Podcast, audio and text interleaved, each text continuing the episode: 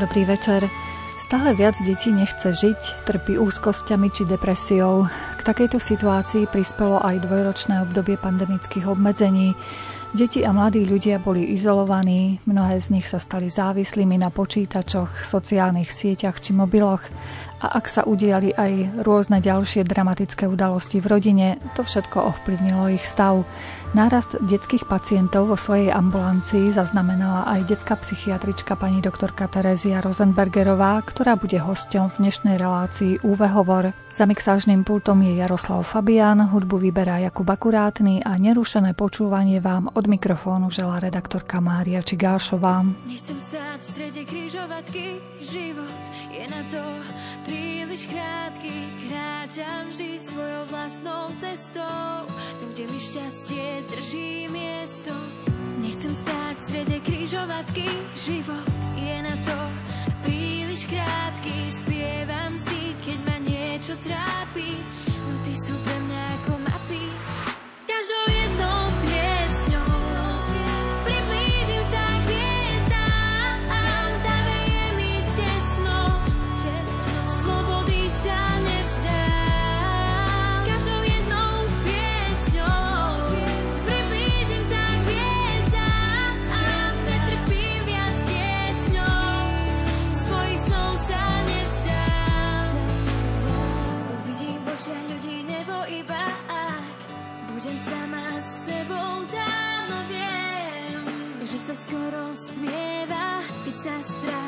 človeka vlieva. Keď sú úplné križovatky, nehľadám žiadne lacné skratky. Spievam si, keď ma niečo trápi, no ty sú pre mňa ako mapy. Pani doktorka, v médiách sme mohli zaznamenať informáciu, že chýba dostatok lôžok pre psychiatrických detských pacientov. Vnímate to aj vy tak, ako dlhoročný odborník v tejto oblasti? No nie, že vnímam, je to skutočne tak. Máme na Slovensku približne 1 200 tisíc detí plus minus a máme okolo 110 lôžok, čo je strašne málo vzhľadom na narastajúci počet pacientov na ambulanciách aj na celú situáciu, ktorá v súčasnosti v spoločnosti je. Čiže lôžka absolútne chýbajú. Máme iba jednu jedinú liečebňu, aj tá je viac menej nie štátna s kapacitou 90 lôžok, kde môžu deti pobudnúť dlhšie, čo je veľmi málo vzhľadom na to, že tlak na akutné lôžka je veľmi silný, čiže deti musia byť prepustené, aj keď nie sú ešte v dostatočne kompenzovanom stave a potrebovali by ešte doliečiť, potrebovali by dotiahnuť dokonca, aby odchádzali domov, tak aby sa už viacej nemuseli vrátiť. Aká je teda teraz situácia? Pravíte, že 110 lôžok asi približne je. Niečo sa deje po výzve pána ministra, že sa upravuje ten počet lôžok? Sľúbili nám, že aspoň tých adolescentov nám na niekoľko oddelení zoberú. V súčasnej dobe takto funguje, ale iba klinika v Martine a nemocnica v Prešove. Ani jedna z tých šiestich nie čo teda nie je veľmi dobre, pretože v Košiciach sa aktuálne klinika rekonštruuje, čiže priestory momentálne nie sú.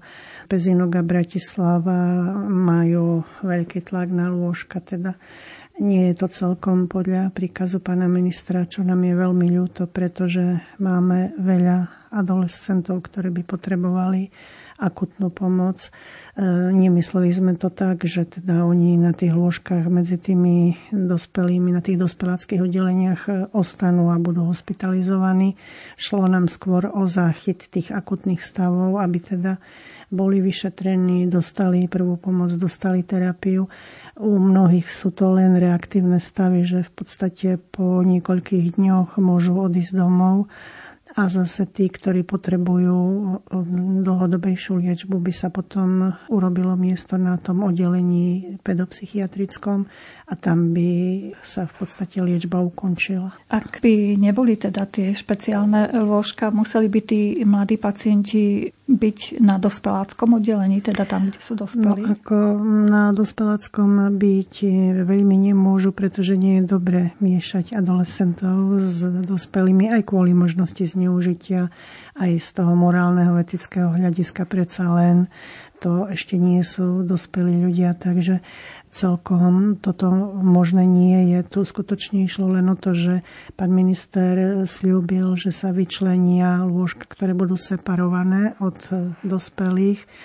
Predsa len sú nemocnice, ktoré majú pavilónový charakter, alebo teda majú viac poschodie, viacej chodieb, kde jedna sa pre tieto um, deti, teda tých mladých ľudí vyčleniť dá a naozaj tu nejde o to, aby sme zaplnili dospelácké oddelenia. Tu ide len o tú prvú akutnú pomoc, keď v noci prichádzajú deti po intoxikáciách so suicidálnymi pokusmi. Je veľmi veľa detí, ktoré nechcú žiť, nechcú tu byť medzi nami a naozaj potrebujú pomoc. Mnohí potrebujú len dobrú krizovú intervenciu a viac menej ten druhý, tretí deň, keď s nimi niekto pekne porozpráva, tak si to rozležia, prídu rodičia, keď sa roz rozpráva s rodičmi, tak sa ten stav vie často upraviť. Nehovorím, že vždy, pokiaľ je to vážna depresia, tak tá potom vyžaduje liečbu, ktorá sa teda bude realizovať na pedopsychiatrických oddeleniach, alebo keď odoznie ten akutný stav, tak sa môže viesť toto dieťa, ten adolescent aj v ambulantnej liečbe s častejšími kontrolami. Taká ako keby prvá pomoc. Prvá pomoc, áno, vyslovene len akutná prvá pomoc pretože naozaj tých lôžok máme veľmi málo a je veľký tlak na lôžka. Veľmi veľa mladých ľudí, detí potrebuje hospitalizáciu. A zrejme asi ani veľa lôžok pre dospelých nie je, pretože sme hovorili počas niektorých relácií, že naozaj aj u dospelých sa zvyšuje počet týchto ochorení a problémov. U, aj u dospelých, ale predsa len tých lôžok je podstatne viac len na rozdiel od detí, tí dospelí už majú iné možnosti kompenzácií svojich problémov a vedia nejakým spôsobom možno riešiť situácie inak ako deti, ktoré často jednajú skratkovo, neuváženie a často si myslia, že smrť alebo seba ubliženie je jediným východiskom z ich zlého stavu. Vy ste to už naznačili približne, že aké problémy potrebujú hneď tú prvú pomoc odborníka, psychiatra. Keby sme to tak zhrnuli, čo všetko sa môže vyskytnúť medzi mladými ľuďmi, aby potrebovali hospitalizáciu tak veľmi akutne? Tie najakutnejšie stavy sú skutočne tie stavy so samovražednými pokusmi, so samovražednými myšlienkami, veľmi ťažké depresie, ktorých je veľa. Akutnú pomoc potrebujú deti s poruchami príjmu potravy, čiže s mentálnou anorexiou hlavne, ktorá je životohrozujúca a teraz posledný pol rok si myslím, že sa to šíri ako nejaká epidémia. Veľmi veľa detí prichádza s poruchami stravovania. Akutnú pomoc potrebujú aj deti, ktoré sú agresívne, ktorým sa nedarí a ktoré sa nejakým spôsobom seba poškodzujú, lebo nevedia si poradiť v tej zúfalej situácii a to také nejaké seba poškodenie je slabší stupeň takej agresivity, aby si neublížili, alebo teda aby nespáchali samovraždu. Máme veľa detí, ktoré majú školské problémy a riešia to tragicky, pretože mnoho rodičov je zameraných iba na výkon a veľa detí počúva doma, ty nič nemusíš robiť, len sa uč. A to dieťa, keď sa mu to učenie nie celkom darí podľa jeho predstav, respektíve podľa predstav rodiča, býva často niekedy bez východiskovej situácii. Takú akutnú pomoc potrebujú aj deti, ktoré sú závislé či to sú látkové alebo nelátkové závislosti.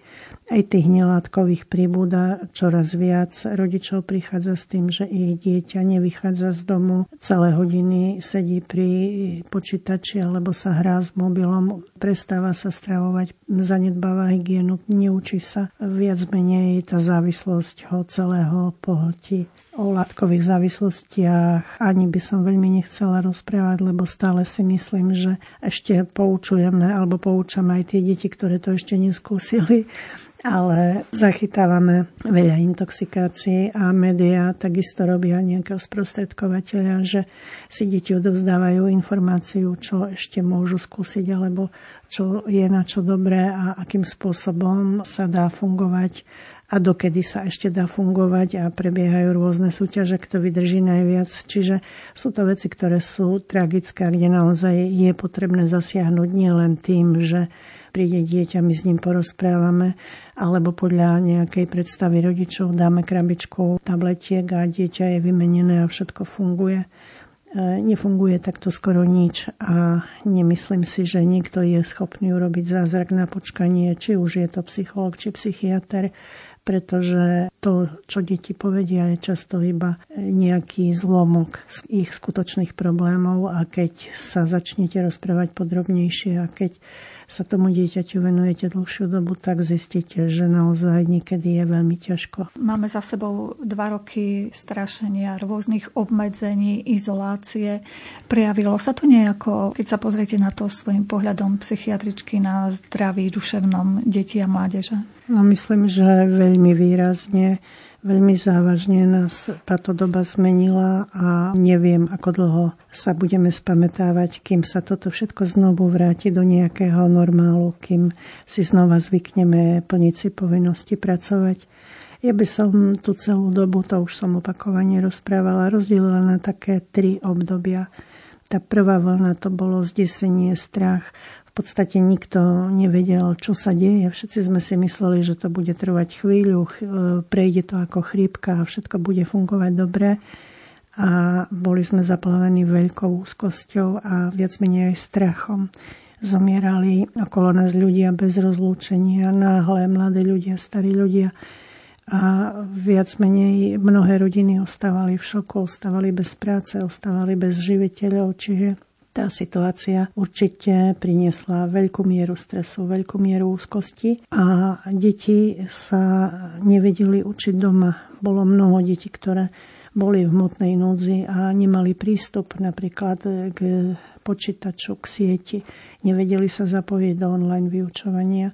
Boli mnohí rodičia, ktorí nedozreli na svoje deti. Boli rodiny, kde bola mamka home office na počítači, musela sedieť a 3-4 deti, ktoré mali online výučbu a neboli schopní takýmto spôsobom fungovať. Poznám pani učiteľky, ktoré v podstate bývali v lokalitách, kde mali signál, chvíľu mali, chvíľu nemali, alebo ho mali po bede a večer. A vtedy písali úlohy a vtedy odovzdávali deťom informácie, čo mnohé rodiny privádzalo do zúfalstva, pretože tí deti nikdy nevedeli, kedy sa majú učiť a rodičia v podstate mali narušený celý režim dňa, deti mali narušený režim dňa. Čiže to prvé obdobie bolo dosť zmetočné, dosť zaťažujúce na stres, veľa úzkosti, veľa depresie. V tom druhom období sa deti tešili do školy, ľudia do práce. Bolo to také radosnejšie obdobie trošku. Aj si myslím, že mnoho detí celkom pekne nabehlo. Objavili sa skôr tie deti s pervazívnymi poruchami, čiže či Aspergery, či vysokofunkční autisti, ktorým viac vyhovovalo sedieť doma a učiť sa, čiže prišli a žiadali o pomoc, že sa chcú učiť z domu. Začala narastať šikana a agresivita cez médiá deti v podstate si zvykli na to, že ten online priestor im zabezpečuje anonymitu, že si môžu len tak ubližovať a a robiť zlé cez média. Bolo mnoho detí, ktoré si aj tú školskú prácu vysvetľovali po svojom, že vedľa počítača, kde pani učiteľka čo si vysvetľovala, mali druhý tablet alebo mobil, kde hrali hru a boli akože len zapojení. V skutočnosti dosť veľa detí malo problém s učením a jej veľké medzery v učení, čo nevedeli dohnať. Rodičia nie vždy vedeli pomôcť, nie všetci vedeli pomôcť. Predsa len aj tá sociálna, aj intelektuálna vzorka nebola vždy taká, aby pochopili každú látku z výkladu a deti ostávali bez pomoci s tým, že sa to jednoducho nenaučili a potom museli prísť do školy a začalo veľké skúšanie a zase chodili deti, ktoré prišli s tým, že jeden deň majú písomky 4-5, aj keď sme cez školstvo prosili o pomoc. Aj bolo, myslím si, že na školy učitelia dostávali nariadenia, že nemajú skúšať, nemajú písať toľko písomiek. Vynašli sa mnohí učitelia s tým, že raz to bola previerka, raz skúšočka, raz len mali testík, ale v podstate to hodnotenie, čo všetko deti ešte nevedia, prebiehalo stále. Takže veľa detí ostávalo v odpore a veľa detí to učenie a tú školu nejakým spôsobom odmietalo a neplnili si povinnosti. Nehovorím o všetkých. Samozrejme, že boli aj deti, ktoré boli schopné pracovať, ale bola to skôr menšina detí. Povedala by som to, čo začalo ale chýbať najviac už v tej druhej fáze, bolo, že deti stratili záľuby. Deti prestali navštevovať krúžky, nemali žiadnu motiváciu, neboli miesta, kde by sa mohli stretnúť. Ani veľmi nechodili von, pretože rodičia sa báli, že donesú infekciu, ochorejú, nakazia niekoho v rodine, kto je malý, starší alebo chorý. Takže v podstate deťom ostávali naozaj len tie médiá na to, aby nejakým spôsobom fungovali. A potom zase bola vzorka detí, ktorá sa začala túlať a ktorá utekala z domu a naozaj hľadala si tú spoločnosť, lebo chcela fungovať v nejakých tých rovesnických vzťahoch. Takže ani toto obdobie, aj keď možno bolo trošku svetlejšie, nebolo radostné. No a teraz v tejto súčasnej dobe si myslím, že je veľká miera agresivity medzi deťmi. Veľmi narastlo násilie akékoľvek. Veľmi veľa detí sa správa nepekne k rovesníkom a nechcem to nejakým spôsobom generalizovať, ale naozaj sa vyskytuje viac závislosti viacej poruch príjmu potravy, viacej samovražedných pokusov, veľa experimentovania s rôznymi látkami, s liekmi. Čiže nie je to obdobie, ktoré je v detskom veku, v adolescentnom veku najšťastnejšie. Málo detí začalo opäť navštevovať krúžky a koničky.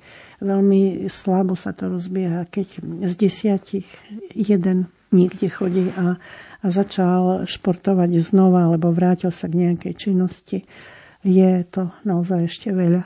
Málo, málo detí chodí možno na školách tie krúžky u tých menších detí na tom prvom stupni ešte ako tak fungujú, ale aj tam deti prestávajú chodiť. E, všetci sú takí nejakí nemotivovaní, všetci sú nejakí vyhoretí, povedala by som smutnejší, prázdnejší. Nejako to škrípe. Možno, že sa to na nich prenáša aj od rodičov, treba mohli stratiť prácu, veď vieme, že tu nefungovali služby, nič tu skoro nefungovalo. Možno aj ten príjem finančný je menší v tých rodinách, že nemôžu im treba zaplatiť tie krúžky a tak sa opäť ako keby do tej izolácie dostávajú No deti. určite tá sociálna situácia nie je dobrá. Pozrite si ceny v obchodoch a viac menej veľa ľudí si zváži, či kúpi chlieb alebo topánky, alebo či teda dieťa pôjde na ten krúžok. A mnohí rodičia sú aj radi, keď deti sedia doma pri televízii, pri počítači, že teda ich majú ako tak pod dozorom, že deti nerobia čosi zlé, hoci to robia cez počítač alebo cez mobil a rodičia nemajú ani predstavu, čo ich deti robia. Každý deň novú šancu život mi dá Zobudiť sa a mať rád Jedného dňa to so mnou na dobro vzdá.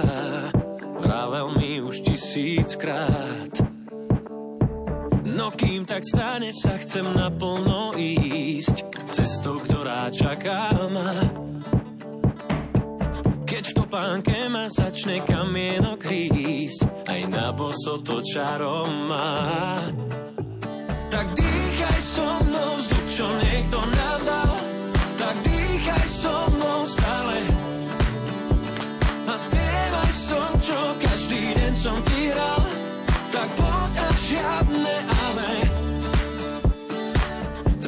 Práce unesiem ťa, to nie je hriech Lepšie sa nám kráča dvom nech všade ozýva sa náš vlastný smiech a plakať môžeme nad hrobom. Svet ponúka nám milióny nevšetných krás, tak prečo vidieť chceš len to zlé? Vypni si mobil a nájdi si čas a životu viac nevrávne.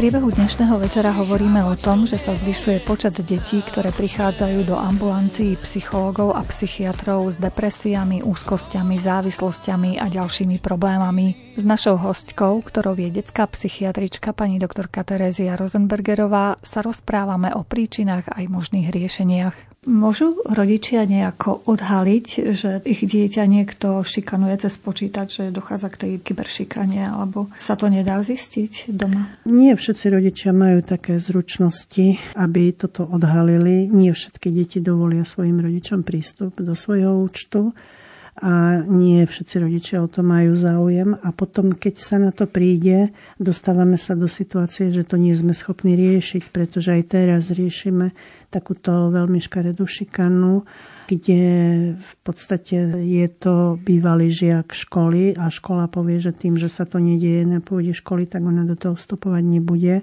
Ale že je to viacej detí z tej školy, ktoré sú šikanované a ktoré nejakým spôsobom nefungujú je si myslím, že tiež vecou nie len rodiča. Rodič, keď teda mamka, keď išla nahlásiť toto, povedali jej, že nič sa nestalo, k ničomu nedošlo, teda, že oni toto riešiť nebudú. Nerieši sa to podľa mojich predstav tak, ako by sa dalo. Rovnako ako sa možno nerieši to, že niekto cez mobilné siete dáva návody, ako si deti majú ublížiť. Ja si myslím, že určite by bolo dobre, keby sme takéto správy vedeli sledovať, keby sa to vedelo zastaviť hneď, nie až keď nám zomrie niekoľko detí. Vieme, že pred pár rokmi bežala po internete taká výzva Modrá veľryba, alebo tak to nejako sa volalo, ktorá vyzývala deti k takému nesprávnemu správaniu a rôznym zlým veciam. Ja si myslím, že častokrát rodičia ani nemajú predstavu, že kam až dosurfujú tie deti, že treba sledujú takéto výzvy a podobne. No myslím si, že určite nemajú a deti sú zastrašované tak, že sa to boja povedať. A to je také to najhlavnejšie, lebo keď to povieš, tak uvidíš, čo ti zrobím. A potom ešte je tu taký moment, keď dievčatka posielajú svoje fotky v kadejakých pozách a polohách a ten, kto ich chce vydierať alebo šikanovať, potom toto používa proti ním, že viac menej sa to dieťa naozaj bojí, aby tie fotky neboli zverejnené, aby ich nikto nevydieral, nezneužíval. Beží veľa zneužívania detí cez siete, ale Pozeráte sa potom na mamku, ktorá vám s úsmevom ukazuje, ako jej 8-9 ročné dievčatko špúli pusu do telefónu, ako pozuje, v akých polohách sa predvádza. Možno si myslím, že aj toto sú začiatky, ktoré by nemuseli mamky až tak veľmi podporovať. Čo by mohli rodičia, teda, ktorí majú tú normálnu zdravú komunikáciu s deťmi, na čo by mohli upozorniť tie svoje deti? Ako sa majú správať v tom virtuálnom svete? Na čo majú dávať pozor? Neviem vám na to odpovedať úplne tak jednoducho, pretože je to komplex problémov, ktoré bežia cez tieto siete. Ja si len myslím, že v dobrej rodine by rodič mal mať prístup, mal by vedieť, s kým ich dieťa komunikuje, dieťa by mu mohlo ukázať, čo si píše, s kým si píše a rodič by mal mať prehľad hlavne o tom, s kým sa dieťa kamaráti, čo robí vo svojom voľnom čase a ten voľný čas mu nejakým spôsobom zdravo, normálne a rozumne vyplniť. Nielen tým, že sedí a môže sa hrať a robiť, čo chce, ale aj tým, že v podstate sa podieľa aj na nejakých činnostiach doma, aj spoločne niekam chodia, aj chodí dieťa na krúžky, aj má kamarátov, s ktorými vie rodič, že to dieťa je bezpečné, že sa mu nemôže nič stať. Aj dnes bola mamka s dcerou a dievčinka 15 ročná, ako chcela silou mocou poslať mamku vonku, lebo ona má veľmi dôverné veci. Nakoniec sme to rozobrali a dôverná vec bola úplne, že obyčajná vec, že jej liek nerobí dobre. Prečo by mamka o takýchto veciach nemala vedieť? Myslím si, že deti dnes, hovorím to len preto, že deti nie sú naučené komunikovať s rodičmi, nerozoberajú svoje problémy, nerozpráva sa v rodinách o tom, ako sa dieťa cíti bežne naše tri základné veci, ako bolo v škole, ako si mal známku, čo bolo na obed, máš úlohy, dovidenia. A to je všetko. To nie je výchova. Rodič by mal rozoberať aj to, ako sa dieťa cíti, aký mal deň, čo kamaráti, čo bolo nové v škole, ja neviem, čo bolo nové vonku, s kým šlo domov, o čom sa rozprávali. Mali by ľudia spolu komunikovať, ale nekomunikujú rodičia ani v manželstve, to už vôbec nie je, že rozídený, nekomunikujú so svojimi deťmi, lebo sa spoliehajú na to, že to dieťa ako tak funguje a má aké také známky a občas zajde do školy, čiže sú spokojní s tým, že všetko je v poriadku a ľudia sú takí preťažení svojimi problémami aj tým, že teda majú starosti o existenciu, majú partnerské konflikty, majú veľký tlak v zamestnaní všetci, že ani neriešia to, čo riešiť nemusia. Čiže v podstate tou komunikáciou by sa dalo predísť mnohým problémom. Už nehovoríme o manželstve, ale vo vzťahu k deťom treba. Myslím si, že áno, predsa rodič musí mať s dieťaťom taký vzťah, aby sa spolu rozprávali a aby zbadal, že to dieťa je smutné, že to dieťa je bledé, že aby vedel, že to dieťa nespí, že nevie zaspať rodičom robí strašný problém zobrať vlastnému dieťaťu mobil s tým, že večer o 7 alebo 8 je vypnutý v kuchyni a dieťa spokojne spí, nemusí do jednej v noci hrať hry alebo sa rozprávať s priateľmi. Naozaj nemusí. A potom máme poruchy spánku, máme poruchy učenia a dieťa v škole nevládze fungovať a prídu pýtať lieky, aby sa mu ľahšie učilo a prídu pýtať o spravedlnenky, aby dieťa nemuselo ísť do školy, lebo je nevyspaté. A celkom si myslím, že by bolo na mieste ten mobil večer zobrať, porozprávame sa, prečítaj si niečo, alebo pozrieme si spolu nejaký film, alebo si zahráme spolu nejakú hru, alebo ideme na prechádzku, už je pekne, alebo ideme si večer zabehať a fungujeme normálne. Veď v podstate do tých 18 rokov stále rodič je zodpovedný za to dieťa. Hoci dieťa sa bráni možno už do tých 14 nejakému dohľadu rodičovskému, ale tak tie následky stále tak rodičia. Právna zodpovednosť je určite na rodičovi, morálne je rodič zodpovedný za dieťa až do smrti, jeho alebo svojej, ale nie je to len tak, že teraz máš 18, dovidenia, vymením zámok a rob, čo chceš. Spomínali sme prípady agresie, šikany. Kto všetko e, sa podpisuje pod takýto stav tých detí? Tú rodičovskú zložku sme už vlastne naznačili aj školskú. Kto všetko do toho zasahuje, že tie deti naozaj sú také malo empatické? No asi každý. Asi každý. Pozrite si, čo môžu deti pozerať v televízii. Urobte malý prieskom, koľko detí pozerá cestopisy a prírodopisné seriály a nejaké naučné veci. Naozaj Aspergery si pozrú tie svoje veci, ktoré ich zaujímajú a Niektorí si možno pozrú varenie a tam je to bieda, ale viac menej tie filmy s agresívnou tematikou, s ubližovaním, myslím si, že prevládajú, alebo sú to potom veľmi simplexné programy, ktoré naozaj tie deti nejakým spôsobom neposúvajú.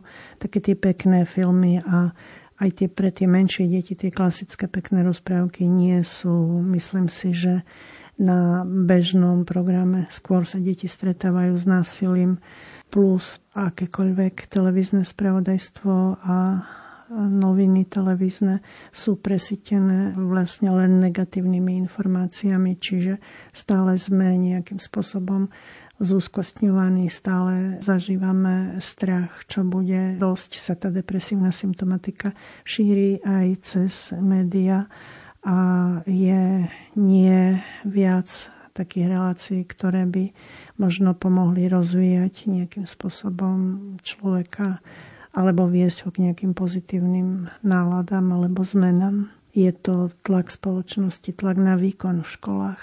Výkon, výkon, výkon bez ohľadu na to, či to dieťa vládze, či rozumie tomu, čo sa učí a je to skôr ten školský systém, ktorý stále ešte hodnotí, čo ešte dieťa nevie, nie to, čo sa naučilo, čo vie. Nechválime ich za to, že celkom pekne napísali, že mali iba 5 chyb, ale zase máš tých 5 chyb a to musí byť trojka, lebo 5 chyb už je trojka. E, veľmi málo sa posúvame a veľmi málo motivujeme deti k tomu, aby mali chuť pracovať alebo aby mali chuť nejakým spôsobom vynikať. Stretli ste sa vo svojej praxi, pani doktorka, s tým, že rodičia svoje vlastné ambície, možno ktoré sa im nesplnili, usilovali sa cez to dieťa nejako dosiahnuť, že ich prihlásili na krúžky, ktoré im veľmi nesedeli alebo podobne, že viedli tie deti v tom detstve? Veľmi často to je tak, lebo mne sa to nepodarilo a tak aspoň ty to musíš dokázať. Často si rodičia myslia, že keď dieťa má detskú izbu a má svoju posteľ a má pekné šaty a má nový mobil a má neviem aké hračky, že teda musí fungovať tisícpercentne, lebo ja som si svoju rodičovskú povinnosť splnil a všetko máš. A toto je asi to najhoršie, čo môže byť, keď chodí rodičia. Veď nechápem, prečo je taký, keď všetko má. No práve preto, že má všetko. Naše deti sa na nič netešia, lebo ešte výrobok ani nevyrobili a už ono ho už má, či ho potrebuje, či ho nepotrebuje. Nemusí si na nič šetriť, nemusí sa na nič tešiť, pretože všetko je samozrejme tu máš špinavú topánku, tak ti kúpim nové, namiesto toho, aby sme to očistili a každú chvíľu musí mať nové šaty, lebo však je potrebné, aby vyzeralo skvele. Nemusí. Vôbec si myslím, že nemusia byť deti presítené tým, že majú úplne všetko, pretože sa o nič nesnažia a nič si nevážia. Čím viac dieťa má hračiek, tým menej sa vie hrať, pretože to väčšinou končí len tým, že to porozhadzuje po celom byte a viac menej sa s tými hračkami nehra. Je presítené podnetmi keď ho poviem rodičom, zoberte 4 krabice, rozdielte tie hračky a raz za týždeň vymente tú krabicu, že tam bude mať menej kúskov, uvidíte, že sa zahrá, že tá jeho hra bude mať zmysel a to jedno leporelo môže byť aj garáž, aj cesta, aj domček, aj autodráha, aj všetko možné. Dieťa si to môže skladať, rozvíja fantáziu, rozvíja kreativitu a možno sa zahrá lepšie, ako keď má neviem, akú autodráhu na diaľkové ovládanie, 4 razy stisne gombík a viac ho nezaujíma. Lebo je to už hotové, dokonalé a to dieťa sa ničím nepričinilo na tom fungovaní.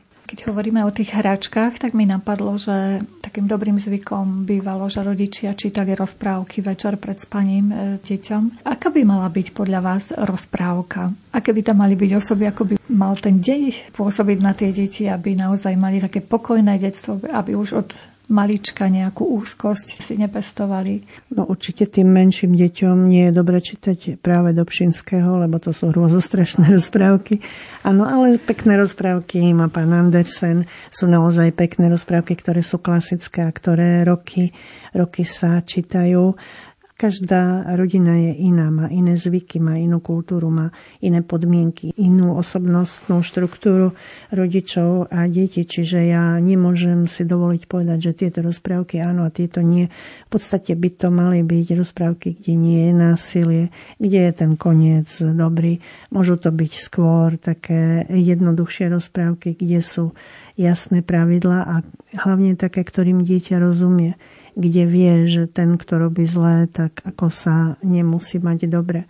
Je množstvo pekných rozprávok o zvieratách. Sú rozprávky, ktoré sú, ja neviem, s jakými motívmi a deti ich generácie počúvajú a generácie sa páčia deťom.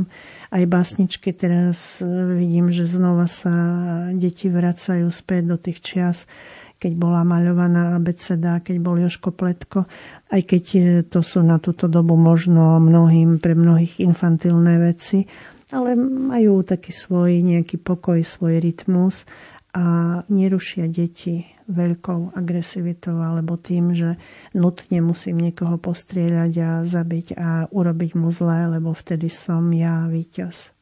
Čiže tie deti, v podstate mali by sme im ako rodičia vytvoriť taký priestor takého pokoja viac menej. Nemôžeme deti izolovať od e, reálnej situácie ale e, možno sú príbehy a možno je lepšie, keď rodičia rozprávajú svoje zážitky, svoje skúsenosti a vedia porozprávať rozprávky zo svojho detstva, tie, ktoré sa im páčili, lebo to dieťa má ich genetiku, má ich spôsoby a má ich zvyky, čiže každý vie, ktoré veci sa mu páčili, ktoré mal rád a čo sa mu nepáčilo, čo ho rozčuľovalo. A nemusia to byť len rozprávky, môžu to byť akékoľvek knihy, veď sú teraz, je také množstvo kníh, že človek príde do knihkupectva a nevie nevie si rady, čo by asi mal skôr kúpiť, alebo čo by bolo lepšie. Podľa vás mali by sa rodičia pre deťmi rozprávať o nejakých takých vážnejších problémoch? Určite mali a dieťa musí zažiť aj to, ako rodič napríklad rieši problém, rieši konflikt. Áno, môžeme sa rozprávať o tom, že tu sa stalo to a ja si myslím, že mohlo sa to riešiť aj tak, aj tak a táto cesta sa tej tete pačila viac, alebo táto cesta mi urobila lepšie v práci, ale mohla som to robiť aj inak, aby sa dieťa naučilo aj alternatívne spôsoby, ako ešte sa problém riešiť dá. A môže sa mamka opýtať oca, ako by si to ty riešila, alebo čo ty si o tom myslíš a on môže povedať, ja mám taký názor.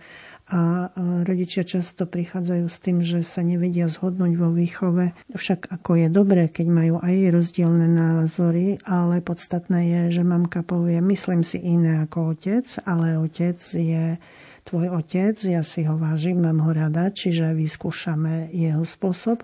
A keď to nepôjde, skúsime môj, uvidíme, ktorý bude lepší, alebo ako nám to vypáli lepšie nerobiť si napriek, alebo nejakým spôsobom si nedvíhať sebavedomie tak, že toho druhého ponížim, alebo zotriem, alebo poviem, že to je blbosť a to určite nikdy takto fungovať nebude. Dobre, vyskúšame. Ja hovorím tak, ty hovoríš tak, skúsime jedno, skúsime druhé a uvidíme, čo nám urobí lepšie. To sú normálne veci, ako sa v rodinách fungovať dá a dieťa musí vedieť, že sú aj rôzne spôsoby a musí vedieť, že a môžu byť dobre obidva. A dneska to robíme podľa mamy a zajtra to robíme podľa otca. A na pozajtre povieš ty svoj návrh, môžeme to skúsiť tak, ako to myslíš ty. Nakoniec budú tri dobré riešenia. Môžu byť, prečo nie? Nie je to len smiešný sen Vrátiť ľudí k podstate Je tu predsa nový deň a s ním to čaro zakliaté. Zhlboka sa nadýchni, pozri na svet zo skaly. Veď sme si len odvykli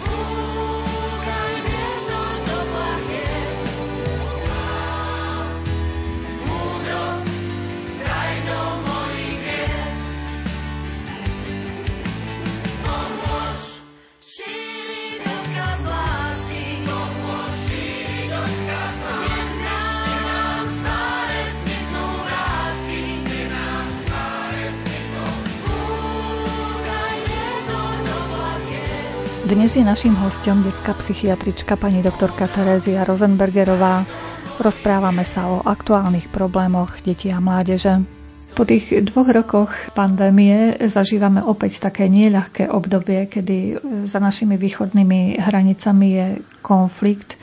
Môže aj toto teraz ovplyvňovať e, to duševné zdravie našich detí a ako by sme to mali odkomunikovať pred nimi, aby neboli v úzkosti? nemali Chodia deti, len musím ja povedať, že nie je veľa detí, ktoré majú taký strašný strach z vojny, pretože deti sú zvyknuté cez rôzne hry na vojnu, na strieľanie, čiže až tak veľmi, ako ich oslovila pandémia, ich toto zatiaľ, kým to nie je u nás tu, neoslovuje.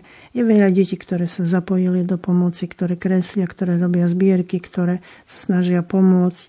Na školách sú ukrajinské deti, čiže deti sa s nimi snažia skamaratiť, páči sa im, že rozprávajú inak. Áno, hľadajú si takéto nejaké vzťahy, prijali ich, myslím si, že veľmi dobre a značením, lebo je to niečo nové, čo ešte nepoznali, nevideli. Samotné tie správy o vojne skôr si myslím, že desia rodičov a aj tá úzkosť, aj strach, obavy z toho, čo bude, sa takým nepriamým spôsobom na tieto deti prenášajú, že skôr je nejaká nervozita alebo taká horšia situácia alebo, alebo neistota v rodinách. Ja napríklad som mala za celú tú dobu iba niekoľko detí, ktoré sa opýtali, čo to bude, alebo či bude vojna a čo bude, keď bude vojna. Budeme utekať, alebo kto nám bude pomáhať, alebo aj my pôjdeme niekde a budú sa o nás starať. Čiže nejakú takú konkrétnu predstavu táto generácia nemá. Nachádzajú pomoc odborníkov z tej oblasti psychiatrie alebo psychológie už aj tie deti z Ukrajiny? Áno, chodia na naše ambulancie takéto deti viac menej prichádzajú skoro s takými problémami, ako majú naše deti. Problémom je len to, že rodičia žiadajú od nás lieky, ktoré nie sú registrované na Slovensku, ktoré ani neviem vygoogliť, aké majú zloženie, alebo teda čo obsahujú a keď ich nastavujeme na naše lieky, tak trošku je potrebné dlhšie pracovať, kým sa to dieťa uspokojí. To, čo je veľmi zlé, prichádzajú deti napríklad s onkologickými chorobami, ktoré tým, že dlho putovali alebo dlho čakali, boli niekoľko dní aj viac dní bez liečby a na tú onkológiu prichádzajú v zlom stave, dekompenzované, prichádzajú so somatickými chorobami, lebo predsa len sú vyčerpané mnohé ako prichádzajú so zlými zážitkami a v zlej situácii. Takže ťažko to nejakým spôsobom generalizovať. Chodia, všetci ich vyšetrujeme, všetci sa im venujeme, prichádzajú aj s tlmočníkmi. Viac menej tá staršia generácia ešte ako tak rusky rozumie, čiže nie je nejaký problém v komunikácii a prichádzajú s nimi často ľudia, ktorí sa o nich starajú a myslím si, že lekárska starostlivosť týmto problém zatiaľ nebol. Podľa štatistík takmer každé druhé manželstvo sa rozpadne. Zrejme to nemá vôbec dobré pôsobenie na ich deti, ktoré si zvykli, že majú svojho otca mamu a zrazu musia za ockom cestovať desiatky kilometrov a podobne. Stretávate sa s následkami zlých vzťahov porozvodových aj vy v svojej ambulancii? Každé druhé dieťa je také. Je toho veľmi veľa, pretože E, mladí ľudia spoznajú sa cez mediálne siete, poznajú sa krátko, alebo sa poznajú pridlho a už si idú na nervy. Prvé riešenie príde prvý väčší, vážnejší konflikt, idú od seba. Odrazu zistia, že ten úžasný človek, keď príde fáza zamilovania, a keď by malo prísť to, že je to láska alebo porozumenie alebo priateľstvo, vtedy už nie je nič a vtedy zistia, že pomýlila som sa, to nie je dobre, to ja idem preč. Namiesto toho, že by nejakým spôsobom skúsili ten problém vyriešiť, že by, že by hľadali nejakú spoločnú reč. Hej, máme veľa rodín, kde napríklad ocko je veľmi veľa v práci alebo veľmi veľa chodí s kamarátmi a o tú rodinu sa nestará. A až keď tá mamka zo vzťahu odíde, potom odrazu sa z nich stávajú otcovia roka a nesmierne sa starajú o svoje dieťa. Tá starostlivosť vyzerá často tak, že ho odnesú ku svojej mame a znova si idú za svojimi kamarátmi. Nie je to celkom tak.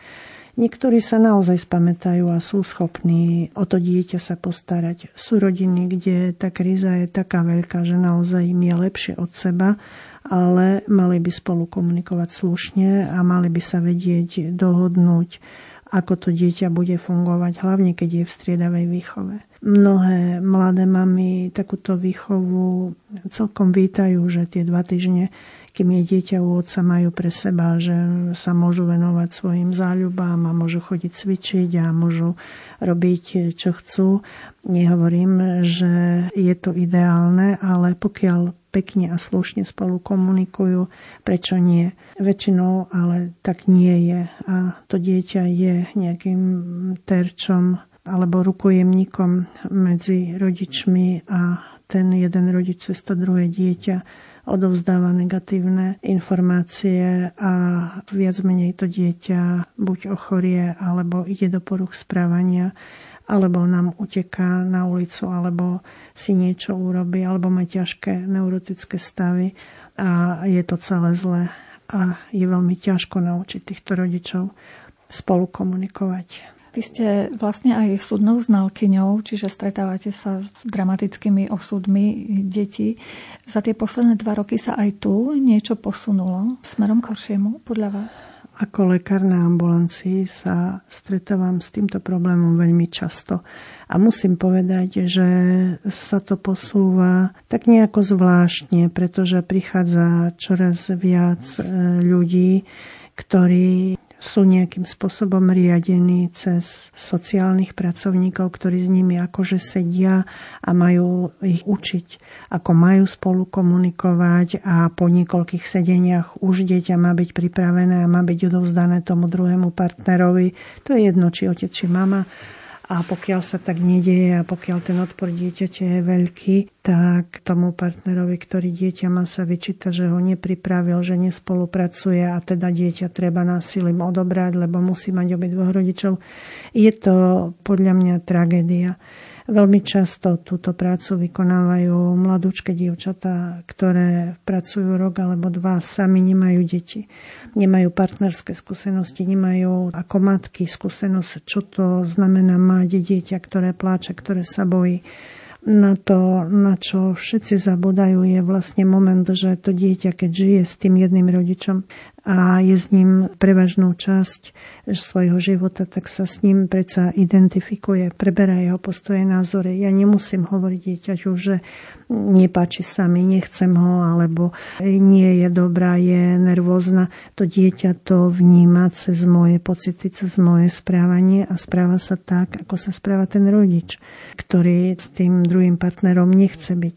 Veľmi často rodičia nemajú vysporiadané emocionálne vzťahy a najčastejšie majetkové pomery. Čiže ja by som možno rozvody začínala v prvom kole okamžitou úpravou majetkov a bolo by podstatne menej sporovo dieťa, pretože to dieťa v podstate je často zárukou toho, že byt bude mať ten, komu dieťa bude zverené a keď si vysporiadajú ľudia to, či má musí vyplatiť z domu, alebo zoberiem toľko príborov, alebo také auto, alebo toto bude moje, ten tlak je menší a tej rodine by sa uľavilo. Dieťa nie je tovar a dieťa nemôžeme pripraviť na stretávanie s druhým rodičom tým, že mu dáme mašľu okolo krku, dáme ho do peknej krabičky, nech sa páči, dieťa je pripravené. Dieťa, ktoré prežívalo tyranie, ktoré prežívalo krik, ktoré zažívalo, ako sa rodičia hádali, byli, ktoré videlo, ako ten jeden rodič sa trápi, ako ten druhý rodič kričí, už bez ohľadu na to, ktorý z nich to je. To dieťa tak ľahko nezabudne a to dieťa sa toho partnera môže báť a to dieťa s ním nemusí chcieť byť. Nemusí, to sa nedá nanútiť a určite nie na dvoch alebo troch sedeniach.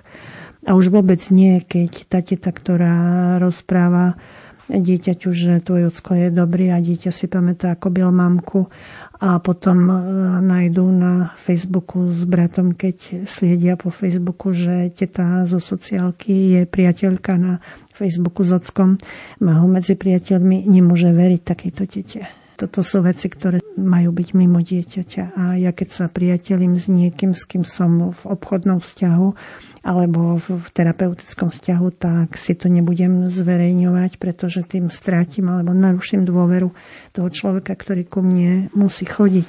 To sú takéto maličké, nepodstatné veci, ktoré v podstate ten život detí veľmi nejakým spôsobom modifikujú. A tí rodičia, príde ten druhý a nedá si povedať, že trošinku prestante tlačiť na dieťa, dajte mu, doprajte mu čas, nech zabudne, nech sa uspokojí. Aj váš partner, vaša partnerka a aj to dieťa, keď sa uspokojí, bude staršie, bude väčšie, bude situáciu hodnotiť inak. Keď ho neuvidíte dva mesiace, tri mesiace a dieťa bude pokojnejšie, získate viac, ako keď ho násilím budete každé dva týždne ťahať a kričať a chodiť pre dieťa s policiou.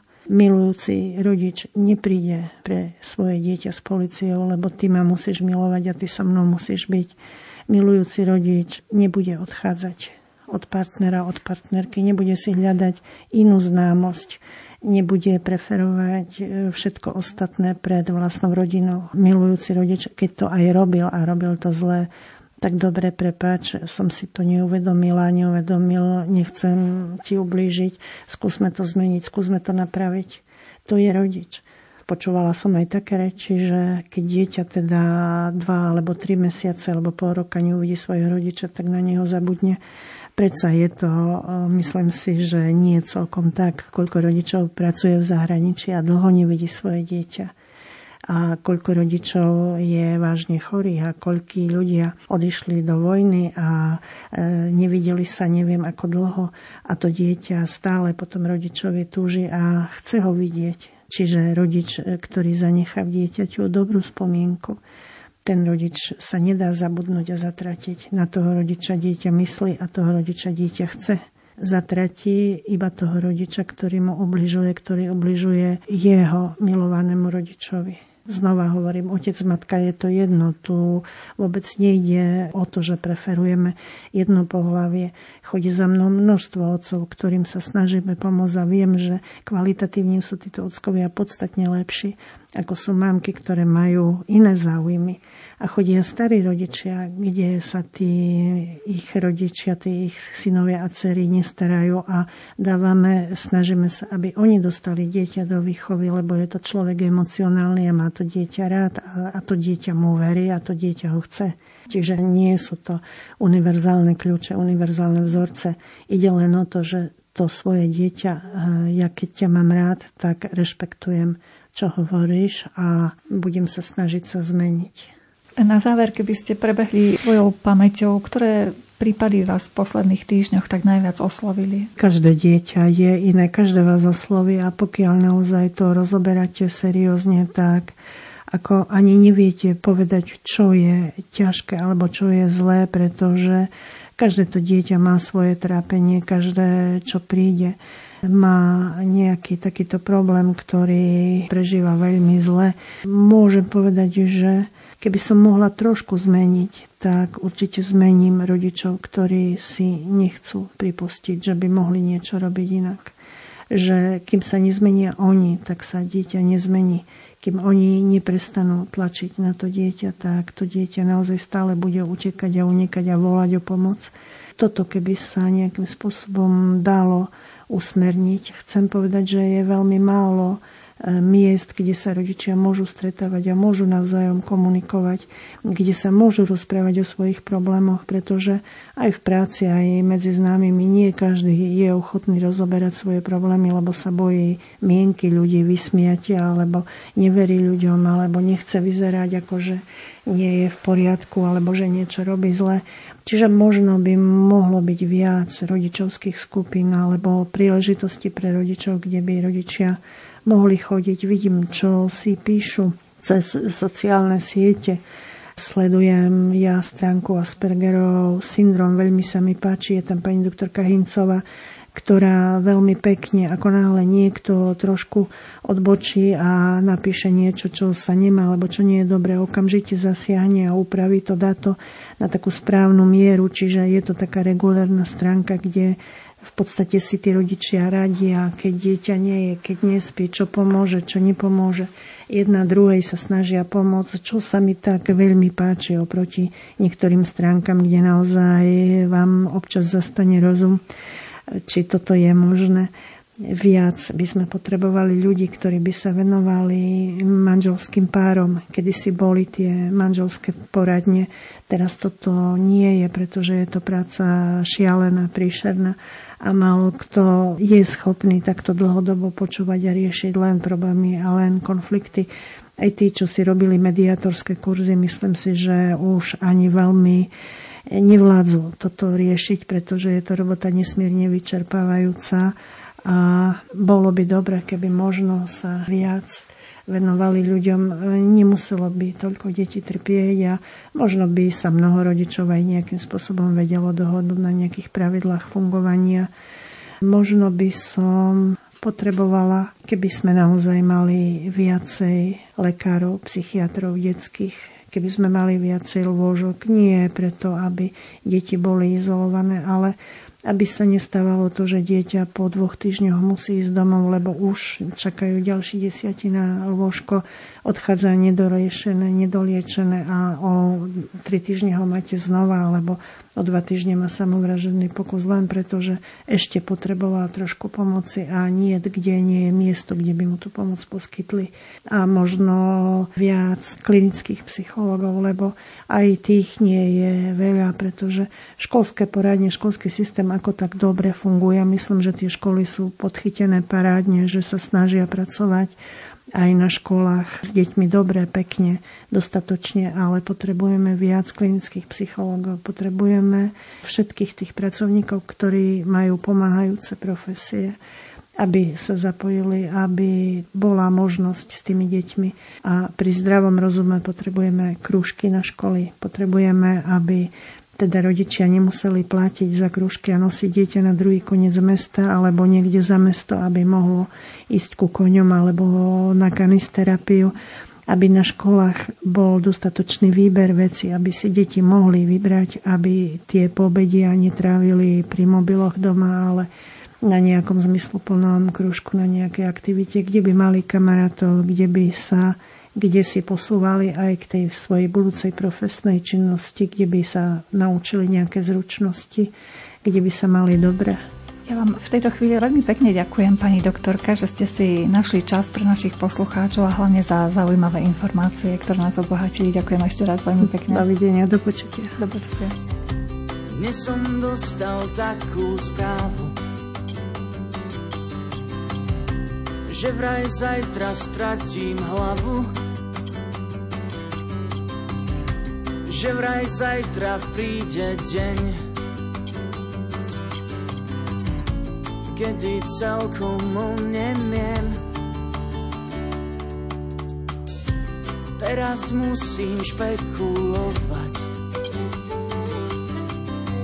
Relácia sa priblížila k záveru. Hostom dnešného večera bola detská psychiatrička pani doktorka Terézia Rosenbergerová. Za mixážnym pultom bol Jaroslav Fabián, hudbu vyberal Jakub Akurátny a od mikrofónu vám za pozornosť ďakuje Mária Čigášová. Želáme vám pekný večer. Hádaj, čo je tomu, čo je tomu príčinu, prečo hlava tak zle spáva. Na čisto som stratil um. Prešla si mi cez rozum.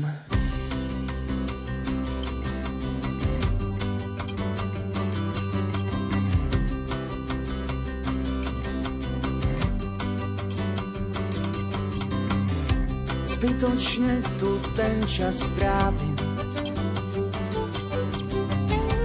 Aj tak sa už neubránim. Nechce sa mi pochopiť, že to takto musí byť. Na čo mi je teda hlava?